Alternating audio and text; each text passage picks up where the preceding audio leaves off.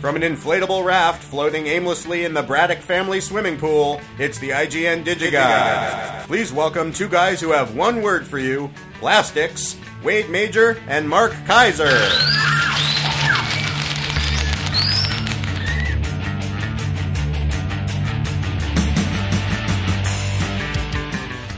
So I've got to say, I am deeply, deeply saddened by the fact that Antonia Bird died this last week. Yeah, that's true. She was like 54. 54, died of cancer. I mean, that is such a loss. She never really got her career on a track that she deserved. Antonia Bird, for those who don't know, she directed that movie Priest, which was a bit of a Miramax, scandal for a moment and a half. And then she went on to do a really remarkably cool film with Robert Carlyle, the kind of pseudo-Western Ravenous, which is much more her style. And, but she never became that super cool genre go-to filmmaker. She sort of exists somewhere between David Lynch and David Cronenberg, her style, her sensibilities, and which leads me to something. There's a very famous short film she made, which I've never seen, but apparently where someone finds a hair in the sink and they pull on it and it turns out there's a human being on the end of it. So where was the human being? Was the human being under the sink? See, you're asking questions for which there ought be no answer. This is existentialism.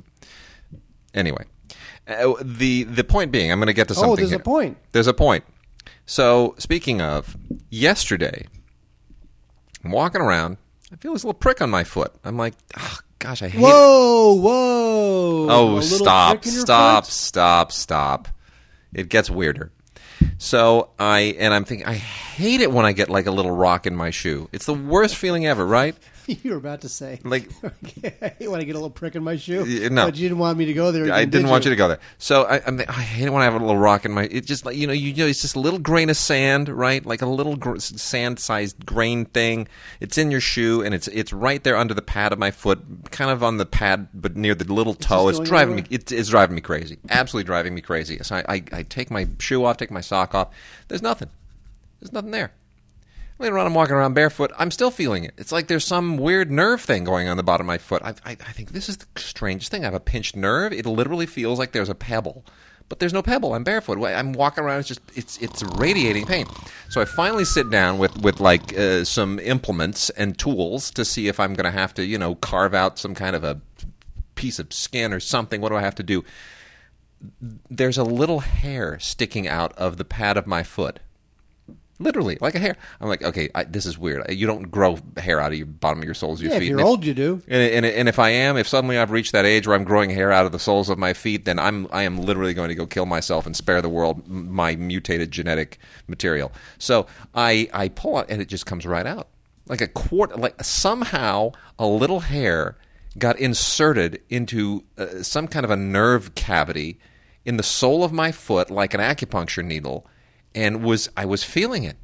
You know what I'm doing okay now? Isn't that bizarre? It not only is it bizarre, but as you were telling that story, yes. I'm trying to stay awake during the story. Yes. I flashed on to that shot from The Fly when Jeff Goldblum reaches over his shoulder. Yeah. I think he reached over his shoulder and he pulled out like the little coarse hair the very first coarse hair he saw. Yes. He's kind of feeling around his shoulder. He's like, oh, what's that?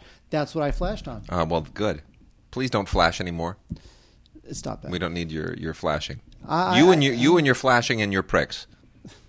Don't be doing that. Okay, fine. Don't be taking my funny and do the funny. How dare you, Wade? Yes. Now AFI is coming up, and I've AFI Fest and AFM.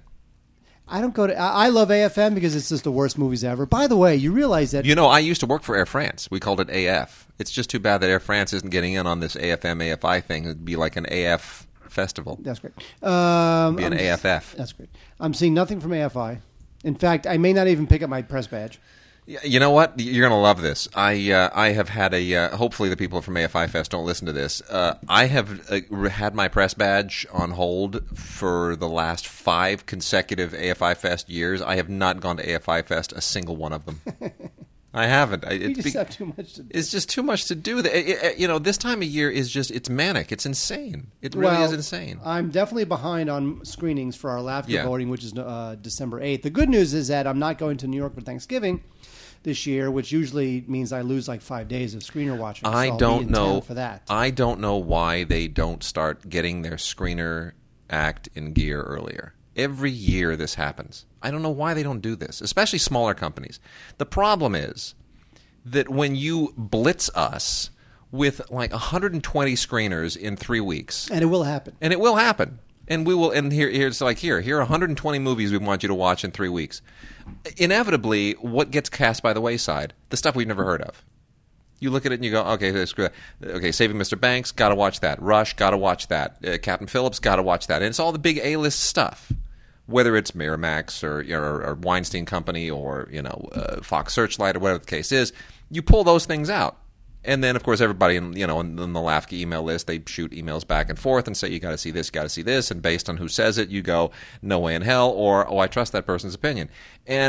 But invariably, there are going to be about 60 or 70 little movies in there that no one will watch, that'll get completely lost because they didn't take the opportunity to get themselves on our radar earlier when we didn't have the other movies in hand. If you send me a screener in September and blitz me with phone calls and say, you got to see this movie, we really want you to consider it, you have a better chance than if I get it literally, the day before Thanksgiving when I have a pile a mile high.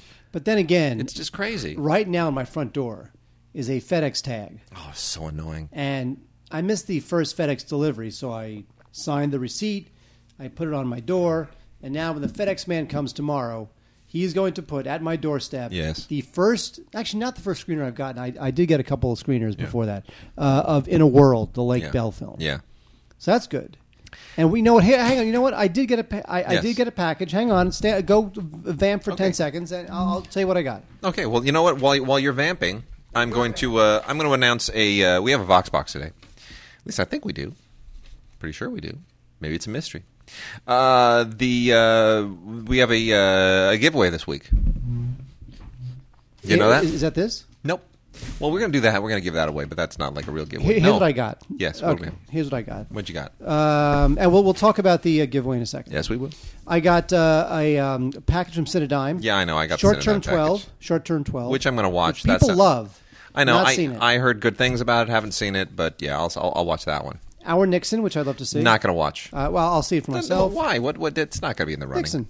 It's not going to be running. Here's the thing: if it's a lazy Sunday night and a film about killing is like the only documentary anyone's even concerned about. So anyway, go on. Narco Cultura. Not interested. Call Me Kuchu, which I saw is very good. It's very good, but it's not in the running. This I will see because I must or I will die. Don't Stop Believing, Every Man's Journey. The story that we talked about that a couple weeks ago. Sure it's a story about that guy from Thailand or something who took over for Steve Perry. Yeah. Has an amazing voice. They found him on YouTube. Not in the running. Not in a million years. Dead Man's Burden. I don't even know what it is. Don't know what that is. Terrible documentary, and that's good. No, that's good. No, the Borscht Belt thing. Went to school. I love that movie. No, you don't. I do. No, you don't. I do. It's not a very good documentary. I don't care. It's about the Catskills. Yeah, Robert Klein. I know. I talked about it on NPR. Robert Klein narrates it, and it's the whole. You thought this was a good documentary. It's fine. It's about the Borscht Belt. It's the Catskills. It's wonderful. All these old Jewish couples talking about all the old comics they used to watch. It's wonderful. Jerry Lewis is interviewed extensively in it. Harry Dean Stanton, partly fiction. Yeah, that's a good doc. Actually, it really is. It is good. Actually, yeah. I get this because I always disappear on my birthday because I hate my birthday. Mm-hmm. They sent me the screener because I had asked for it because Harry Dean Stanton and I share a birthday. Yeah. We were both born on July 14th. Sure. He was born many years earlier, may I just say. Mm-hmm. So because I hate my birthday and I tend to hide, I spent part of my birthday watching Harry Dean Stanton, partly fiction, because we were both born on the same day. Sweet. And then finally An Act of Killing. Yeah, that's the... Which is the only one we care about. That's the... Yeah, that really, honestly. And I have problems with An Act of Killing, to be honest. I have some kind of persnickety issues with it because I think it gets Indonesian history wrong, notably right at the very beginning. It's wrong from the outset, claiming that there was a government coup. There was not a government coup, but that aside, I'll put it this way: if you want to sort of correct the inaccuracies that are rife throughout that movie, just watch The Year of Living Dangerously, the Mel Gibson, Sigourney Weaver, Peter Weir film from whatever it was, 1985. Linda Hunt won an Academy Award, Best Supporting Actress, playing Billy Kwan, playing a man. Brilliant film, amazing book.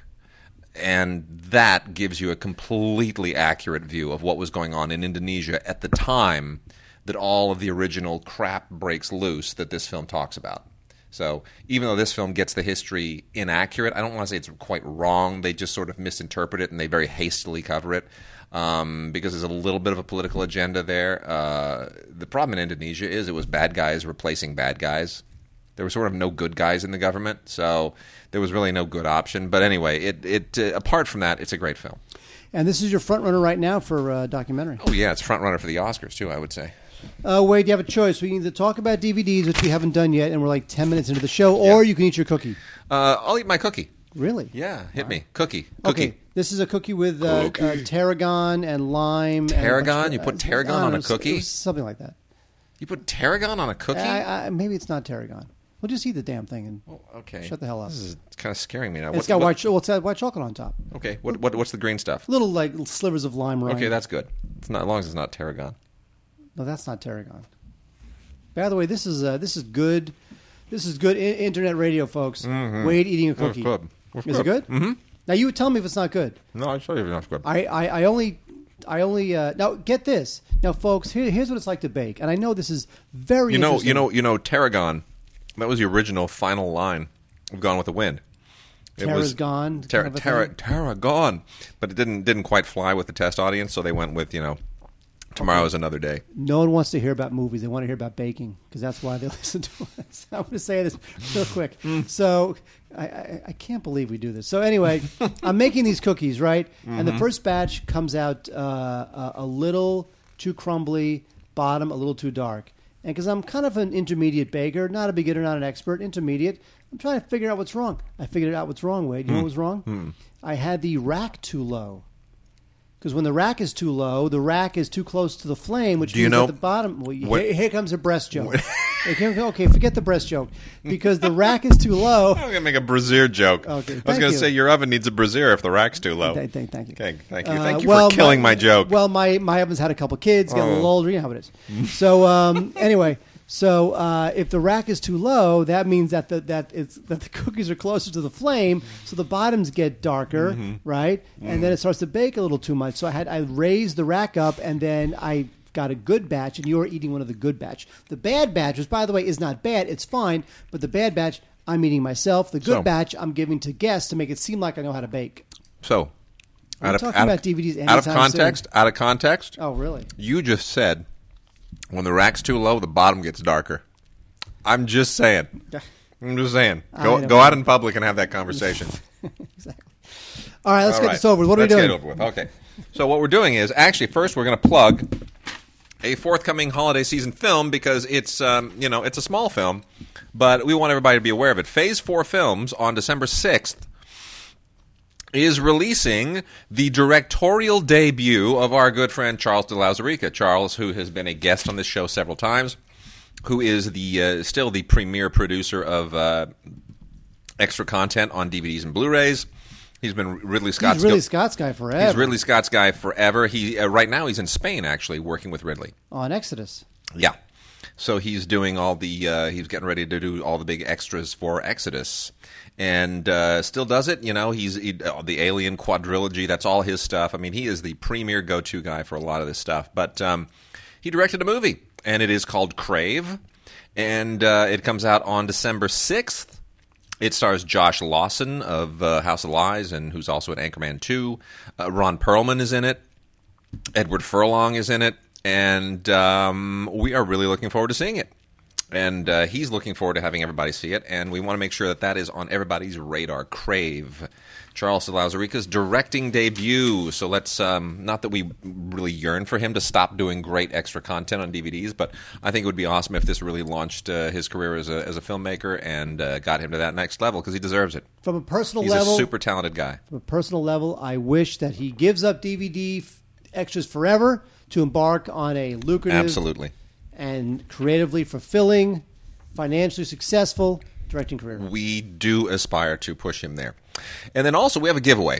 And we have a giveaway of a film that we're going to talk about today, which is a film called Computer Chess. And we're going to get to that momentarily. But we are giving, I'm going to let everybody know right now, we're giving away 5 copies of Computer Chess. The publicists are at Kino are being really, really cool about this, and they want to give away 5 copies. So just send us emails to gods@digigods.com. Put chess, C-H-E-S-S, don't make any funny spellings or anything, just chess in the subject line. And as long as we get it by Friday the 8th, as long as it is date-stamped and time-stamped, by Friday, November 8th, it will be eligible. And we will pick 5 people at random, and we will let you know. And then we'll have Kino send you your fantastic DVD of Computer Chess, a film by Andrew Bujalski. And we will talk about that later in the show. Meanwhile, Mark. What happened? We need to get started. Oh, we're only 15 minutes into the show, Wade. I know. We're going to blow through a lot of this. How about I start off on some animated stuff, and then I'll let you kind of get ready with the regular movies. But there's some really awesome animated stuff that we have not completely gotten to, and I'll go through this as quickly as possible. Olive has released 2 volumes of Betty Boop, The Essential Collection, Volume 1 and Volume 2. There are 12 Betty Boop shorts per set. They are both Blu-ray. They are fantastic. And this is part of Olive's ongoing raiding of the Paramount Library. I gotta tell you, I'm endlessly just awed by the fact that Paramount has no value for their films anymore. I mean, it's not even library titles. You realize everything that Paramount now releases theatrically, after that initial DVD pressing, they turn it over to Warner Brothers.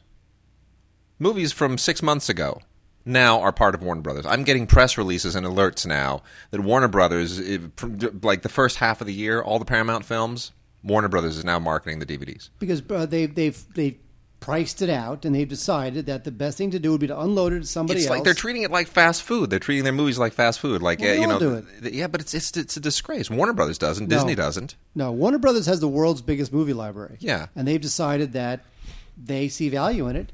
Paramount is just unbelievable. Anyway, there are some amazing shorts here between the 2 volumes. And look, if you get one of these volumes and not the other one, you're dead to us. We will not.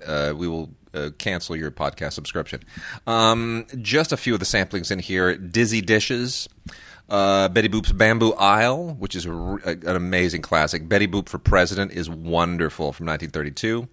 The Foxy Hunter, 1937, is a classic. Betty Boop's Prize Show from 1934. Well, you read all the titles? No, I'm just reading a few of them. No one's ever heard of these titles. They're great. Sure, they're great. They're fabulous. I mean, they're fantastic. And they're all 4K remasters on high def. And it's just fantastic. It's beautiful stuff. Really, really beautiful stuff. And then we got a bunch of things from Warner Archive Collection that might jog your memory if you're an old vintage animated cartoon fan from the 60s and 70s and so forth. Marine Boy, the complete first season, 26 episodes on 3 discs. Did you ever watch Marine Boy? It was kind of like I'd never heard of it. It's like Johnny Quest meets Aquaman. This is 1966, 67. Sort of the early years of Saturday morning television, right when that's really becoming a thing, and it's really. Actually pretty cool. It is really pretty cool. Very smartly done, very cleverly done, and I think people would thoroughly enjoy kind of visiting that and catching up on it. Jim Broadbent narrates Lost and Found, which is a really, really sweet animated film. I think this is getting a little bit of a push. This was inspired by a best-selling book written by Oliver Jeffers, and it's delightful animation. It's a little bit in that Henry Selick vein, right? A little bit like James and the Giant Peach-ish. And I think it's absolutely first rate. The animators I've never heard of before, but really, really good stuff. And Jim Broadbent's voice as narrator is just super delightful. And it's basically about this little boy who finds a stranded penguin, and it's about the adventure that they take to the South Pole. And it's wonderful. It's just a wonderful little film. So definitely check that out. Lost and Found. And then, Mark, I know you're a big fan of Hanna-Barbera classics, and we got 3 Hanna-Barbera classic collections here. Are you making fun of me? Yeah, I am totally making fun of you. I am a big fan. These are 3... It was Filmation I didn't like. These are 3 Hanna-Barbera complete series now from the Warner archives. The first, do you remember the Hair Bear Bunch? I do not. You don't remember the hair? Well, you know bunch? What? I might. Oh yeah, yes, I do. See now, yes, you I see do. The picture of the guy with the with right. the with the huge orange afro thing. Yeah, the huge orange afro. Now you remember the hair bears. I don't know where this idea came from, but I used to totally enjoy this show. It was completely off the wall, and it was just completely idiotic. And then do you remember this one, Captain Caveman and the Teen Angels? Oh yeah, oh, right. There's a very funny a Family Guy gag with Captain Caveman. Really? Yes, there is. And you don't like Family Guy, even though. Well, I see, you now would, I might like Family Guy. Really? Captain Caveman thing. That's pretty inside. Yes.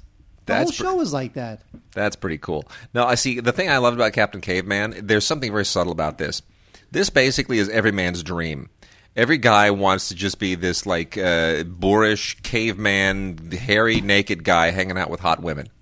This fulfills the male fantasy. That's really actually my life. I'm a big hairy guy hanging out with whatever. And then the Hanna-Barbera Classic Collection, Space Stars, the complete series, which was their way of taking all of these characters that they had created and just ramming them all into one series, including Space Ghost, the Herculoids, Astro and the Space Mutts, and Teen Force. And they just threw them all together and made another series out of it. Kind of recycling all this crap. I got to be honest, Astro and the Space Mutts is really stupid. I was completely unaware of that as a thing other than Astro's presence in the Jetsons. But Teen Force is pretty cool. The Herculoids were somewhat cool, and Space Ghost is the best. Especially as a talk show host. That's when Space Ghost was the best. I was inspired. That was inspired, wasn't it? Take a long-forgotten cartoon superhero and turn him into a talk show host. That was the most brilliant idea. It was the best. Not the best is now. Wait, let's talk about movies. How about that? Talk about movies. Yeah, let's do it. All right, Kristen Bell is the lifeguard. This is a fairly dull film, and Kristen Bell plays a big city woman turning 30. She decides to head to her parents' suburban home where she becomes a lifeguard, has an affair with a high school boy. This is one of those films where you need somebody with... Well, first thing you need somebody with a lot more dimension to their acting than Kristen Bell, who's fine, but she can't really give much life to the script, which doesn't really have enough... a backstory or real emotions to it. I just feel it's very dull, and it's kind of lacking in originality. And it was just not really. Obviously, there's a lot of stories about people that age who realize that their life in the big city isn't what they thought it was going to be, so they decide to go home. We've seen that story 1,000 times. This one, though, I just feel is there's not a lot of backstory to really kind of get us connected to the lifeguard. She looks like she could have been on Baywatch, though, right? She is wearing. She just can't carry a movie. That's the problem. She's wearing the sexy, red lifeguard suit, which is very true. Anyway, lifeguard. I'd pass on this. All right. A couple of films here from Image. You know, one of the things that happened with Image Entertainment was that it was when it was acquired by RLJ Entertainment, which is Robert L. Johnson, the billionaire behind Black Entertainment Television, BET. It basically didn't change. Image still is this kind of free-for-all company that releases all kinds of titles and all across all things, but. They do now release every month several titles that have all black casts, kind of sort of suburban black household themes. They're targeting a very specific audience, namely the audience that is not targeted by, say, the Tyler Perry stuff, that's not targeted by the Ice Cube stuff, that's not targeted by. All the other movies that have been aimed at black audiences for the longest time, and I don't know that there's an awful lot of crossover interest here, but they're okay. These films are sort of coming along. One of them is Frat Brothers, which is about a couple of there's nothing specifically urban about this. It doesn't have to be a black cast, but it is. And so hopefully people don't look at it and go, "Oh, that's only for black people." Not really. It's a mid-level film. It's basically just a family drama, and anybody's going to be able to relate to this. A couple of brothers, one of them pledges to his dad's fraternity, the other one pledges to a different fraternity, creates a big family thing going on, and it's okay.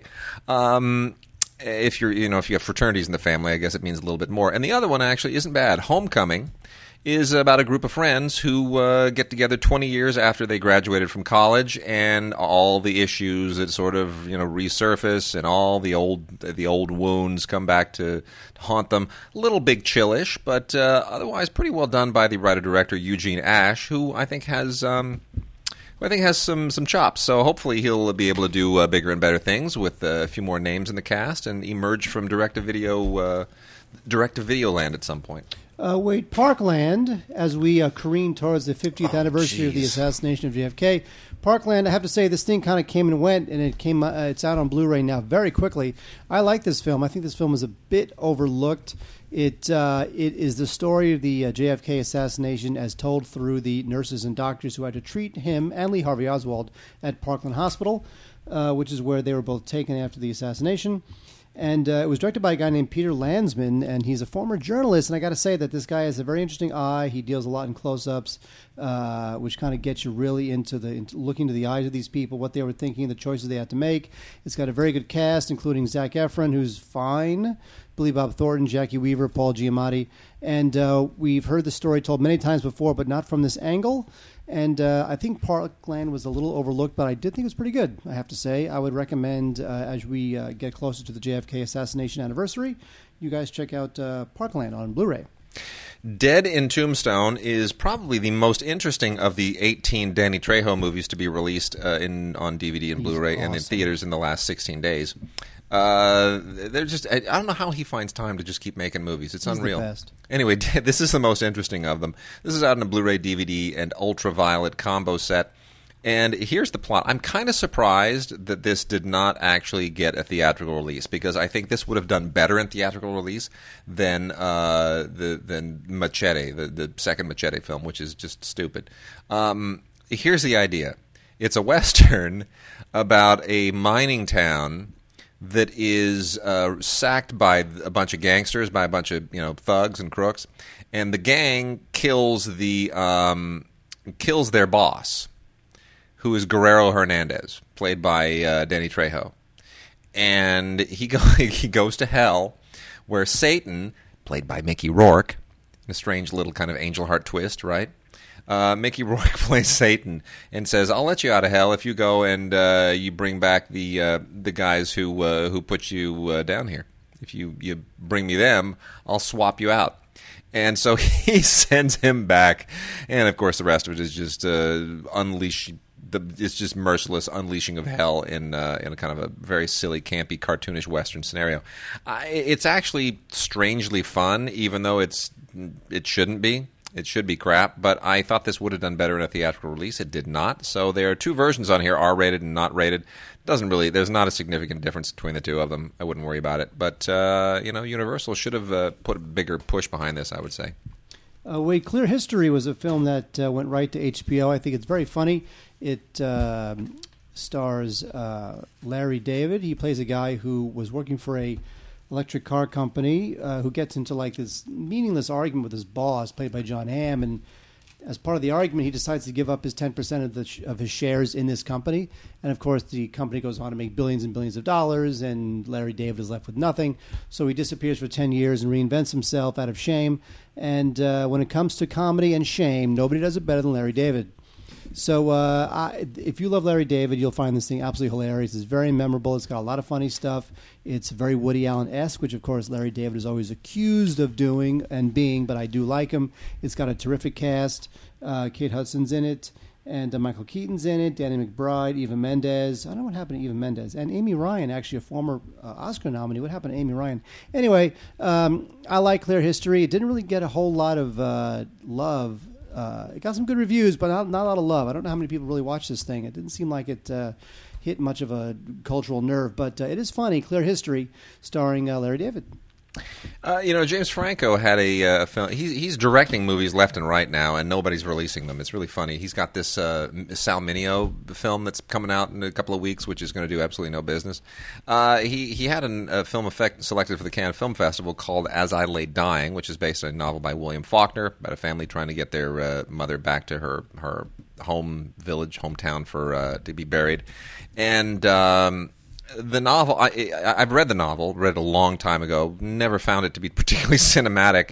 So it's no surprise that James Franco, the extraordinary auteur of The Ape, would decide to try to prove himself a more legit filmmaker with this. But you know what, Mark and I, we won't let you forget that he directed The Ape.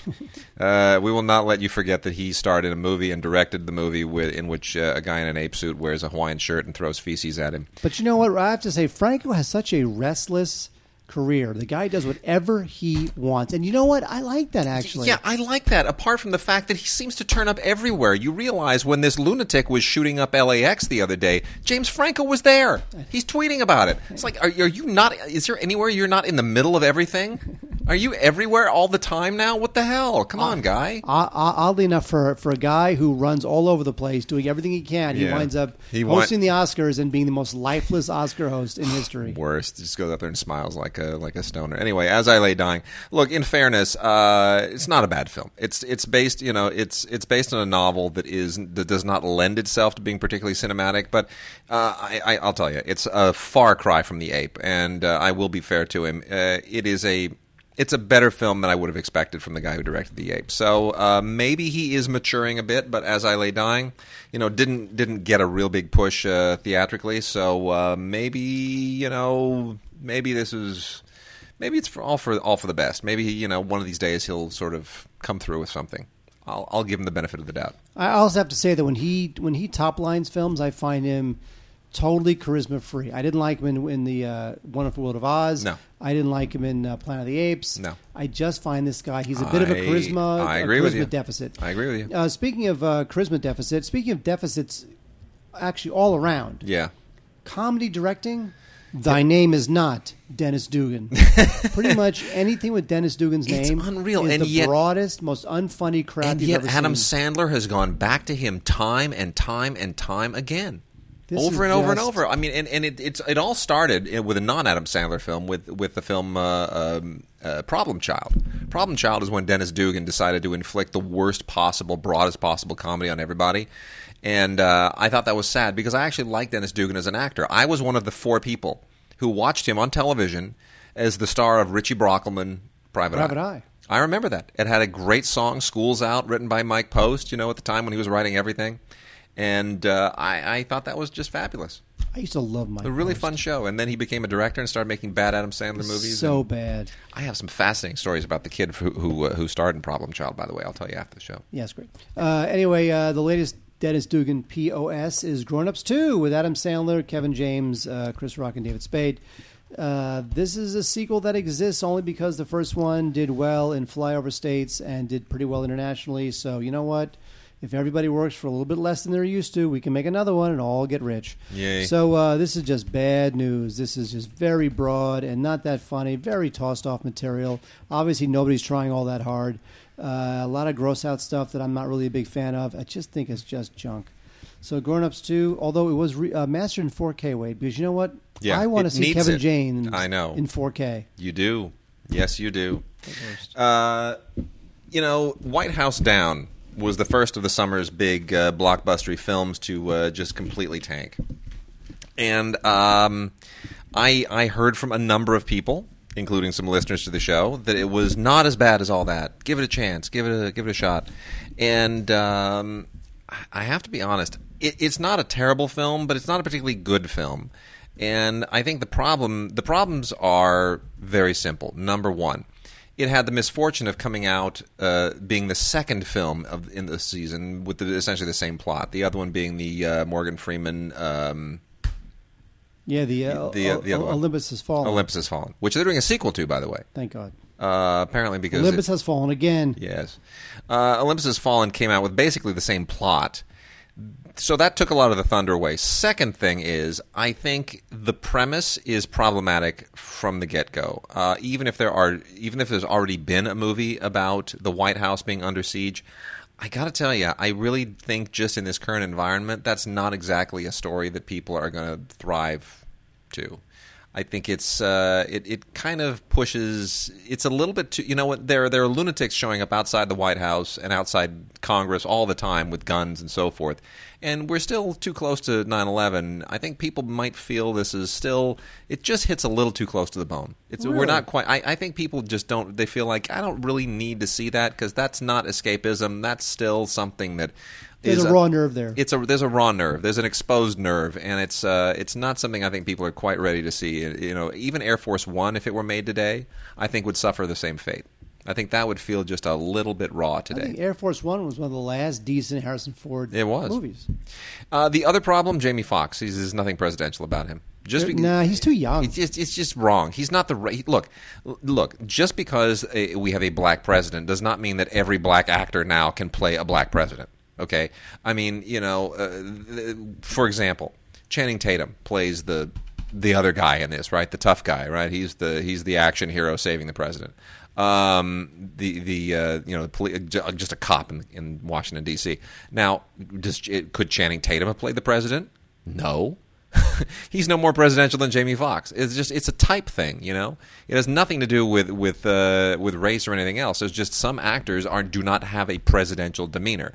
Morgan Freeman can play president all day long. Harrison Ford can play president all day long.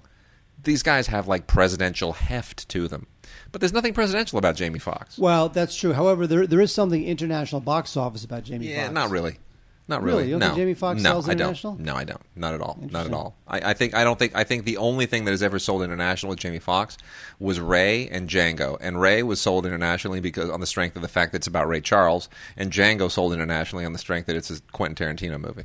There's nothing about Jamie Foxx that sells internationally outside of those two movies. I think it was a big mistake. But anyway, that being said, this has a few special features, featurette and stuff. You know, Roland Emmerich, who loves to blow up the White House many, many times in his career, going all the way back to Independence Day. And then you got some Blu-ray exclusive stuff on here, gag reel, which ain't that funny, and a bunch more featurette-y stuff. The only one that is a little bit interesting is the VFX Boundaries Down. That's the special effects stuff, plus a Crashing the Oval Office special effects breakdown. The effects stuff is a little bit interesting. The rest is kind of boilerplate.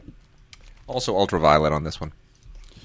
Wade, one of the big ones this week is the extended edition of The Hobbit, An Unexpected Journey 3D now. Oh, and thank goodness that's been extended because, you know, it was just too damn short before. I just think, you know what, I'm so over this whole damn thing. The whole Hobbit should have been one movie, then it was going to be two movies when it was Del Toro, and then Peter Jackson turned it into three movies, and now we're getting extended versions. It never should have been an extended one movie. But it's just too much. I don't know who buys this stuff. Can someone please email us at gods@diggods.com and just tell me that we really need this? Because the Lord of the Rings is like, what, you know, over 1,000 some odd pages of stuff turned into three movies. It winds up almost being a page a minute just from the books. The Hobbit is this tiny book. They're overinflating it. It's unbelievable. It's just they're inserting so much gas and so much air into this and set pieces that are not in the book. It's crazy. I don't know what they're doing. Well, the extended edition takes up a couple of Blu-rays in and of itself. There's also a fourth disc of the making of. There's also a fifth disc of character backgrounds. The only thing I'll say about The Hobbit 3D is that the Blu-ray... You hear those dogs? I do. What's up with that? Oh, vampires. It's vampires. What? Are these zombie dogs? Yeah. This is a gorgeous Blu-ray. This is a 1080p AVC encoded. Looks amazing. It's pretty top notch. The audio is top notch also. So, you know, look, there's a 3D version of the movie here. You need the glasses. Obviously, you need a Blu-ray 3D player. So, you know, if you're into this crap, go for it, dude. But I just think I'm over it. I mean, you really got to sit there and, like, revisit. We now have literally approximately 15 hours of just Lord of the Rings movies. Yep. We've got the original three. We got this one. We have The Desolation of Smaug, which just sounds like a joke. Let's go see The Desolation of Smaug, honey. I mean, that just sounds horrible. The flippity flip of Blanguaca. Why just make stuff? Just make up words and put it after The Hobbit, honey. Let's go see The Hobbit. The Rapscallion of Flambombly. I love that movie. I read all 17 versions of that book. It's just the desolation of smog. Are you kidding me? Diminishing returns and all that stuff. People just stop it. Yeah. Neil Jordan's career really has been kind of... It skids lately. And I got to tell you, I'm one of the 4 or 5 people who really liked Byzantium. I think this is his best film in quite a while. It is his first vampire film since the Anne Rice thing. And I actually thought this for a low-budget little British indie with a real cool genre twist, I just loved what it did. I thought it was so interesting, so kind of counterintuitive, so alternative. And I don't really like vampire movies to begin with. I mean, I think the whole genre has been way overdone. But I thought the approach in this particular film was so interesting and so unusual and so different. I totally got into it. I also love Gemma Arterton. I just think she's fantastic. Cannot get enough of her. I'm a big fan of Saoirse Ronan. And the idea here is that they play a couple of vampires, present day, whose relationship is not clear, but it is slowly unraveled as you piece together where they came from a couple of centuries earlier, what happened, and why these other guys who appear to also be vampires are after them, why they are being pursued. Very, very interesting. It reinvents vampire lore entirely from the ground up, which is what I think is clever about this film. It doesn't, you know, most vampire films sort of cop to all of the vampire lore that is, you know, the silver bullet and the garlic and the Draculas and the this and the that and all the stuff that sort of has been there. They try to build on that foundation. Byzantium doesn't. It invents its own lore from the ground up. It completely casts all that stuff away, and it's a whole new landscape. And that makes it interesting. That makes it very, very innovative. It's beautifully shot. Really cool music, great performances, and Neil Jordan demonstrates that even if the movie wasn't a success, he still has chops. It's a good-looking Blu-ray. Highly recommended. Way back... Oh, I got to watch this. Is one of those like Sundance-y type movies that everybody was buzzing about because it's like the new Little Miss Sunshine, it's the new Juno, it's the new blah, blah, blah. And I got to say, it's really pretty good. It's very charming. It's a real crowd pleaser, but it's not unctuous. It's not trying. It's not unctuous. It's a crowd pleaser, but it is not. You just used the word unctuous in a sentence. Yes, it is not trying to. Wow. It is not trying to prove to the audience that it is the nicest, coolest, awesomest thing. It just sort of is a really cool story about this kid who goes on a summer vacation. The kid's 14 years old. He has to spend the summer with his mother and his mother's new boyfriend, played by Steve Carell. And this kid is alienated. He's young. He kind of feels like a loser. And he winds up, while on vacation, meeting Sam Rockwell, who takes him under his wing. And he learns all sorts of fabulous life lessons. I thought this thing was... you know what? I was really expecting one of those twee little Sundance-y things that are just so insufferable. And I'm not saying this doesn't have some of that, but I just feel like the performances are good. It's very funny. It's very charming. And, you know, I think whatever is formulaic about it just melts away. I just think it's an interesting film called The Way, Way Back. Recommended. Sweet. Recommended. You know, Brian De Palma made another movie this year. He's also been kind of on the skids. He's not really been on his game since Mission Impossible. That was like his last... Yeah, I thought he was going to resurrect his career in that moment, and then he just made a bunch of crap. You know what's funny is that some of us were disappointed in the original Mission Impossible, and then we started to watch the sequels, and when you go back, you realize how good the original was. No. The stealing of the knock is one of the best things he's ever done. Yes, when Tom Cruise floats on the wires. And the drop of the sweat on the edge of the glasses, that's just... But then you got like J.J. doing one, and John Woo. Although, you know what, Mission Impossible 4 was terrific. Yeah, it's fine. It was terrific. But you know what? But the other one... The Brad Bird thing. Yeah, but the De Palma original, that's got style. That's the best. It's tense. So great. See, movies don't stop to be just tense. They don't stop, is what it is. They don't stop anymore. They don't pause. Well, anyway, getting to that. Kids don't like pausing, Wade. Brian De Palma, kids are very busy. Brian De Palma's Passion, which stars Rachel McAdams and Noomi Rapace as a couple of female executives who get involved in this, you know, corporate climbing thing that becomes kind of a bizarre thriller. This almost plays like a parody of his old movies. He's trying too hard to do the thing that he thinks people expect him to do. That's the problem. He thinks, I'm De Palma, so people want me to have all this kind of weird, creepy, quasi-Hitchcockian, latent, S&M-y, lesbian-y kind of subconscious obsessive crap going on, and it's like, no, you don't need to actually do that intentionally just to be a Brian De Palma movie. Just make a good movie. Just do something interesting. Don't kind of indulge in your own obsessions all over again.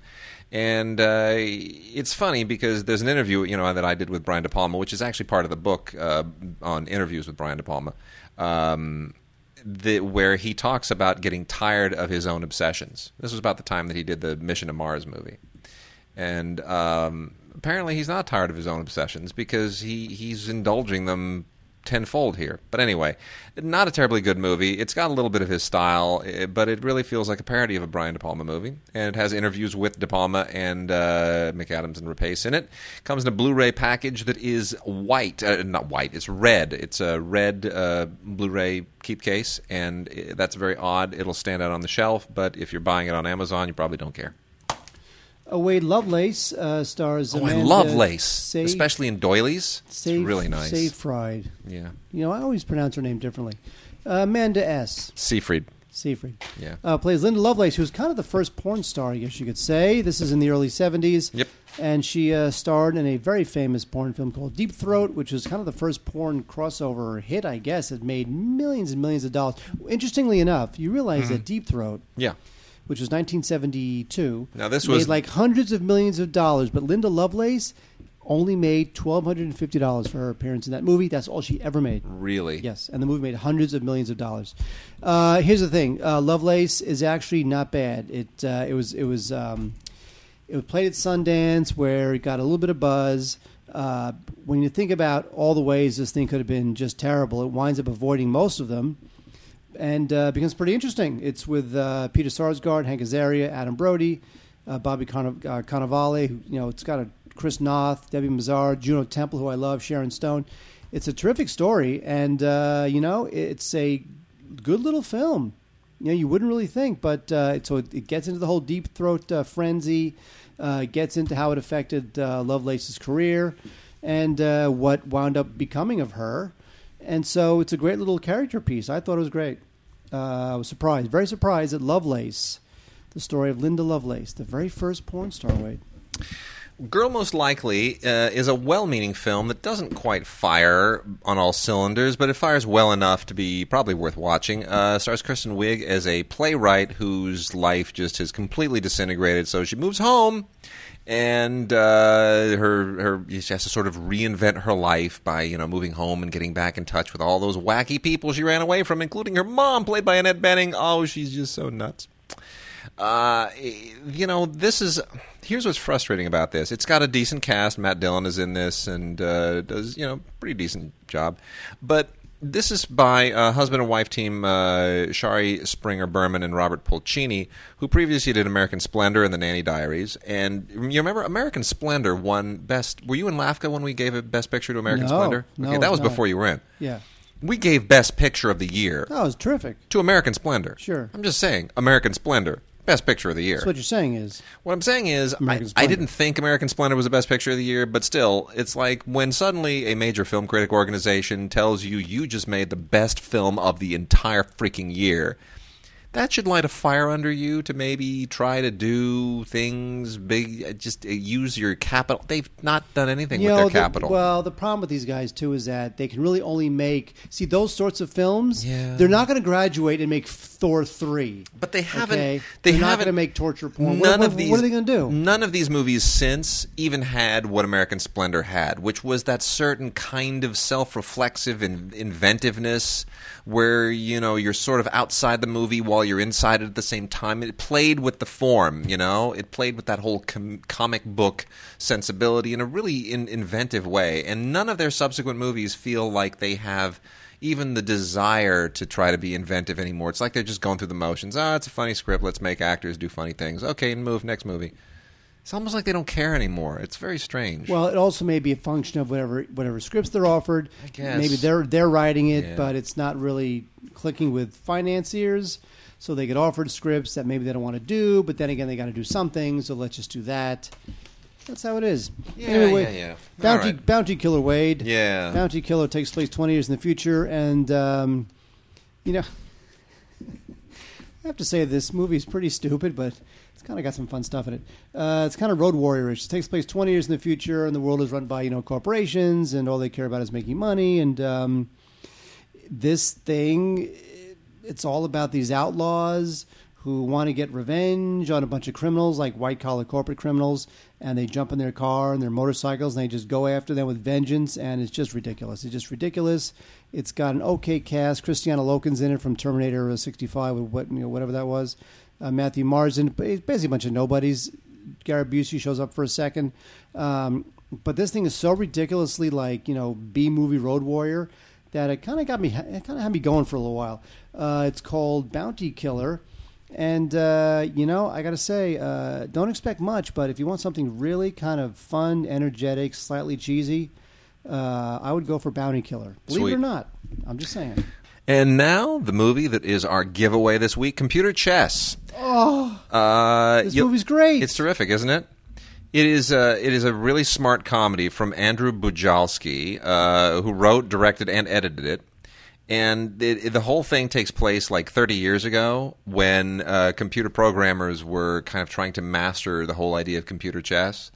And it's a really smart, clever film. This was at Sundance and South by Southwest and Berlin.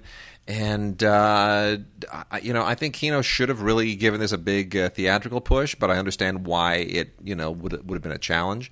But what a smart movie. I mean, what a really smart, clever little movie that captures a brilliant moment in time. I agree. It's very clever. It's very charming. It's very whimsical. Yeah. It's just great. You know what it is? It captures that like primordial moment. Yeah. When like computer programming and computer technology were just a day and a half away from taking over everything. Yeah. You know, and it's just great. But it also captures the sensibility of computer nerds at the moment when they were emerging. When, you know, these are people who were just nerds before, and then computers gave them a sense of purpose. And it captures that sensibility. It captures that particular kind of personality. It's really it's a sharp little movie. Yep, love it. Great snapshot of a moment in time. That's from Kino Lorber, and we are they are giving away 5 copies of this. So please email us at godsdigigods.com. Put chess in the subject line, and we'll pick 5 people as long as your email is date-stamped by the 8th, and you will have the wonderful opportunity to get a DVD of Computer Chess from Kino Lorber. And what a fun movie. Andrew Bujalski, real future that guy has. I agree. Talented filmmaker. Yep, on board. All right, Mark, docs. War of the Worlds, Wade. PBS. October 30th, 1938, very famous day in radio and cultural history, which is the day that Orson Welles did his legendary War of the Worlds radio broadcast, which, you know what's funny is that, you know, the whole story is that, you know, Welles, he's, 23 years old, he does this War of the Worlds broadcast, and on the eve of Halloween, 1938, and the story is how everybody thought that this radio broadcast was real. Now, this is 1938, folks. This is not... Nobody's tweeting about it. Nobody's Instagramming. It's 1938. And you know, Ray did a little audio doc for... Which is great. Which is terrific. It was really good. And so everybody freaks out because everybody thinks that there really was an alien invasion. It's just... It's so surreal. But what's funny is that... And you get the sense of it from this documentary here from PBS called War of the Worlds, is that... it really wasn't like this thing where millions of people are freaking out. It really was just a handful of idiots who thought there was an actual alien invasion. Mm-hmm. And most people knew it for what it was, which is a radio broadcast. So some of that was a bit overblown for history's sake. But still, it's a great moment. It's a great radio moment. It shows the power of radio. It shows the power of media. And it's one of the first to really do that. And so I think this is great. So if you know nothing about the War of the Worlds and you want to get a very interesting snapshot as to what it was like in 1938 to be totally fooled. I mean, this is almost like one of the ultimate media pranks of all time. Check out the PBS documentary War of the Worlds. Great stuff. Just great stuff. Baby Peggy, The Elephant in the Room, is an outstanding film from our good friends over at Milestone. This is distributed by Oscilloscope theatrically. And I'll tell you, the people at Milestone do such great work, and it's just a small company, but they really they nail it when they get a good film, and they find some really amazing films. Baby Peggy, The Elephant in the Room is a documentary about about probably someone you've never heard of. If the name Baby Peggy doesn't mean anything to you, you've definitely never heard of her. Baby Peggy predates every other child star and child films series from any era. She was the original child movie star, pre-Shirley Temple, pre-Mickey Rooney and Judy Garland, pre-all of that stuff. Baby Peggy was a silent-era movie star from the time she was a baby, practically. I mean, she could barely even walk, and she was already a movie star, hugely successful, and then her career just imploded, family problems, all kinds of other dramatic twists and turns. And this is a fantastic documentary that tells this long-forgotten story. And it's not just a great movie history story. It's not just a great story about a particular period in time and, you know, some kind of a weird eccentric story about how perverse the industry was even in its earliest days, but it really is a cautionary tale about now. And it's a terrific film. Really, really good. Baby Peggy, The Elephant in the Room. Highly, highly, highly recommended. And then also Masters of Money from the Acorn Athena line is an awesome film, especially if you're a kind of an economics wonk, which a little bit like I am. This is about economic theory as applied to the current economic situation in the world, the crisis that the world has sort of been in economically in every corner of the globe since about 2008 at least, when the big collapse happened. But it even predates all of that. But this specifically is from 2008 on. And they look for what different economic theories would apply and how they might have impacted this. And they specifically look at three. John Maynard Keynes, father of Keynesian economics. The great Austrian economist Friedrich Hayek, otherwise known as F.A. Hayek. And then, of course, Karl Marx. Now, you know, I have no great love for Karl Marx. I think one of the, you know, great psychopaths of history, but nonetheless, it's interesting to see his economic theories applied against Hayek, against Keynes. And, you know, I'm a real wonk for this stuff, and I thought this was a really, really interesting documentary. I thought it did a very good job of making all these different economic theories accessible and kind of helps you understand different points of view and different vantages, and it puts it all in historical perspective. I think it's a terrific doc and really should be seen by just about everybody. All right, wait, here's what we're doing. Masters of Money. Here's what we're doing. I'm going to talk about this one in my hand. We're going to do the Vox Box, then we're going to do TV, and that's it. We are done. Okay. For this week's excitement. Okay. Are you ready with the Vox Box? I'm ready with the Vox Box. Okay, first let me talk about The Greatest Ears in Town. This is a documentary. Now, I love documentaries about music producers only because you don't really get a sense of what really goes into the making of any song until you look at the producer, hear what they're saying, look at them behind the soundboard, see how they contribute, get a sense of how they add to the sound. Obviously, you know, let's say, you know, Phil Spector, you know, being one of the big ones, you know, you really get a sense of what the Phil Spector sound was. Here you got a guy who's very unsung. His name is Arif Mardin. And he put his stamp on songs by the Bee Gees, Aretha Franklin, Barbra Streisand, Hall & Oates, Bette Midler, Norah Jones. You know, the guy was just terrific. And The Greatest Ears in Town is all about him. Now, he died of pancreatic cancer a number of years ago, but still, if you want to get a sense of what it takes to make a hit record and how sometimes the producer and the artist wind up fighting over it because it's the artist, it's their butt on the line if the song doesn't work. Mm-hmm. But the producer a lot of times is the one with the vision. And it's a great documentary, The Greatest Ears in Town. Check it out. Wade, what are we doing? We're doing a Vox Box. It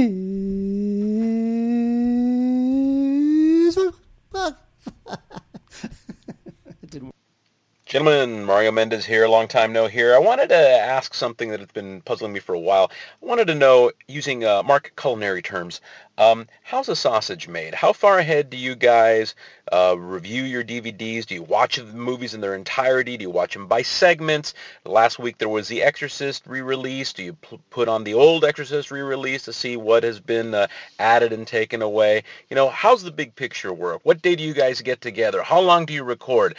You know, fill it all in so that I just get a good idea. And last but not least, my brother's movie, Mike Mendez's Big Ass Spider, opens up on VOD October 18th. That's right. Shameless plug. Thank you. Take care. Love the plug. Perfect. You know, Mario, thanks. I think that's so cool. His brother's movie is like a big deal now. It's a big-ass spider. Hey, man, come on. You know what? Anybody who gets a movie made, God love him. And Greg Grunberg's in that movie, and Greg is, of course, an old friend of ours as well, so part of the old JJ cult. I know. Greg was junior high school. Yeah, he was. When I went to junior high, he was part of the JJ. He cult. Was. Yeah, and Greg has. So was I, by the way. And Greg has made me laugh many, many times. Greg and you know, good friend of mine from high school, Mark Sanderson, were screenwriting partners for a while. So we have all kinds of little tentacles, and I think we are invested in your brother's movie. We're definitely invested in its success because of you and because of Greg. So we hope Big Ass Spider really, really hits it big. Looks like it has all the makings of a cult film. How's the sausage made? The sausage is made chaotically. It's a bit case by case. Like, for instance, when it comes to The Exorcist, I've seen The Exorcist 500,000 times. So I don't need to sit through the entire new Exorcist, but I will look at the old Exorcist. And, I mean, again, sometimes, as you know, when we go through these things, we'll mention the audio-video quality. Sometimes if there's a lot of DVDs to talk about in a particular week, we will not talk about the video and audio quality. Yeah. Just tell you whether you should get it or not. Yeah. But let's take The Exorcist as an example. I've seen it 50,000 times. I'll put in the old one, put in the new one, you know, skip through it a little bit, check it out. And, you know, because I already know I love the movie. There is an amortization thing that goes on, too. You know, I see a ton of stuff just because when I'm on Film Week on NPR. So a given NPR show, you know, for example, a few weeks ago, there were 22 films that opened on 1 week. That's insane. I don't know why people release that many movies, but a lot of them are four walls. They're kind of one-offs and whatnot. We wound up talking about close to a dozen films on the show. You know, in any given week, I've got to see usually that week just about everything that gets released, at least is all the big stuff. So I have seen a lot of those things already. So when they come to us on DVD or Blu-ray, I don't have to watch the whole thing. I can, you know, kind of skim through it.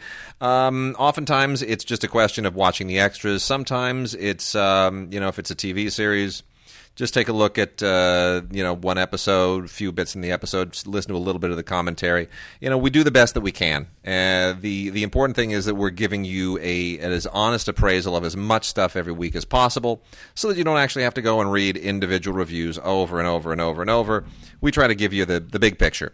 So it is really week by week, you know, making a whole different sausage every week depending on whatever is presented us. I mean, we could talk about less DVDs and talk more about less DVDs, but we decided to talk less about more DVDs. Yes. Although for some reason, if you guys want us to talk more about less DVDs, then let us know. But I think right now it's a bit more like volume, volume, volume. So real quickly, knock out a few television things. Got a couple of foreign television things from the great people at Megahertz Networks. That's mhznetworks.org. Always releasing really, really interesting stuff. The Johann Falk Trilogy, a 3-DVD set of Zero Tolerance, Executive Protection, and The Third Wave. The Johann Falk Trilogy is a Swedish series, which is, like a lot of Swedish television, feature quality, really, really well done. Stars an actor by the name of Jakob Eklund as a cop in the town of Gothenburg, which is really a town. It's a city by Swedish standards, but it's a town by anybody else's standards.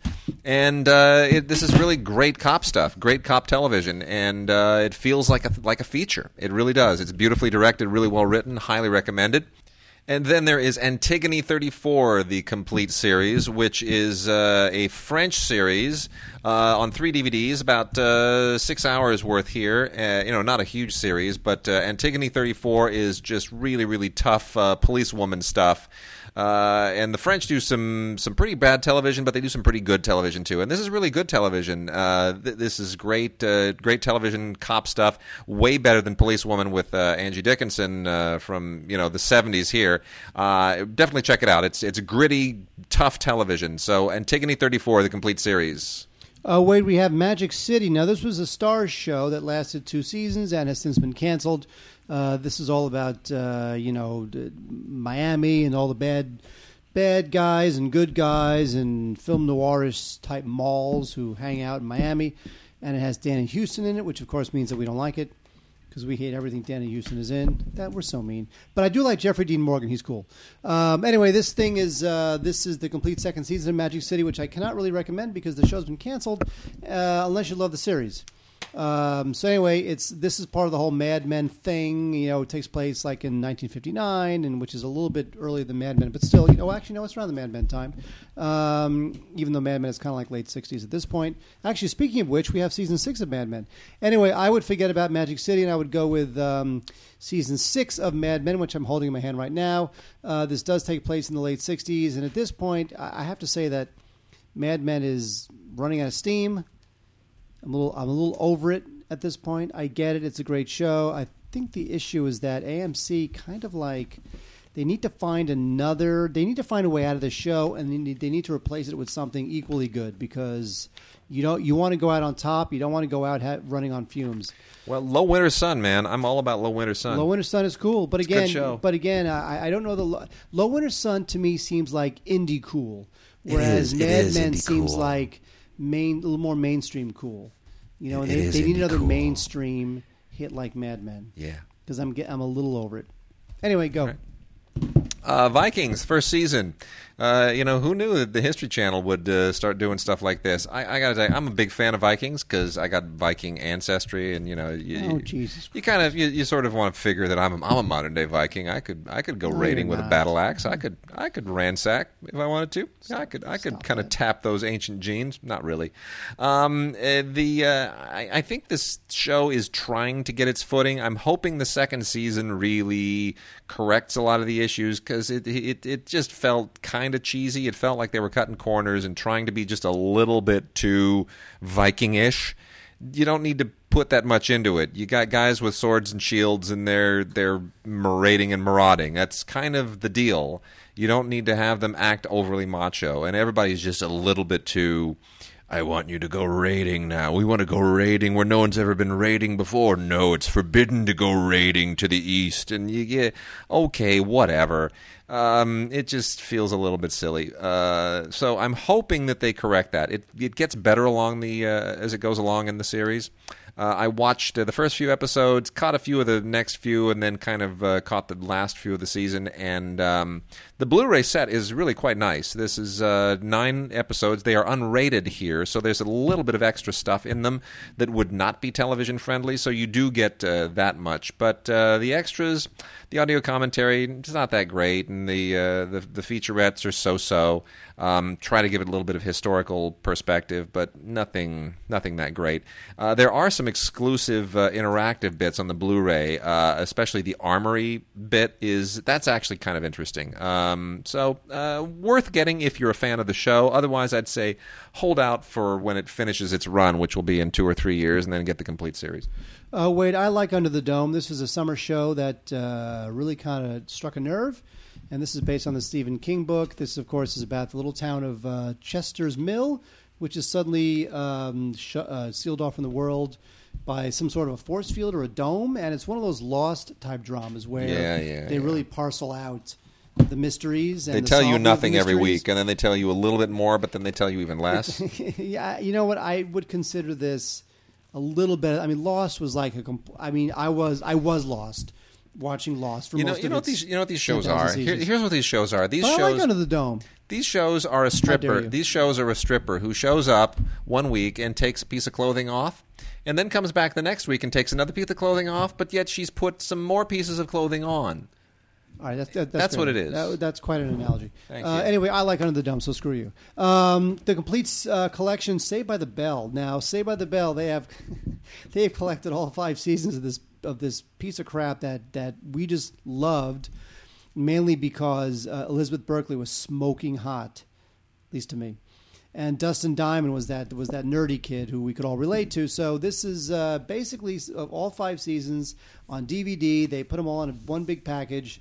I have to say, I mean, I'm glad that they didn't just take like unused or unsold copies of the 5 individual seasons and throw a box around them. Yeah, they actually kind of tried to package them decently. They did. So if you love Saved by the Bell, you know, how could you not get this? Because it's Saved by the Bell. I would never want to own the show, but it did have its moments. Well, it was very cool. Dustin Diamond was like, you know, he was like the dude. He was the Urkel of Saved by the Bell. Yeah, he was the Urkel. He was Screech. And Tiffany Amber Thiessen was Cupid. Berkeley, hot, smoking. Yeah. And we also have Boy Meets World, the complete collection, which is this is unlike the.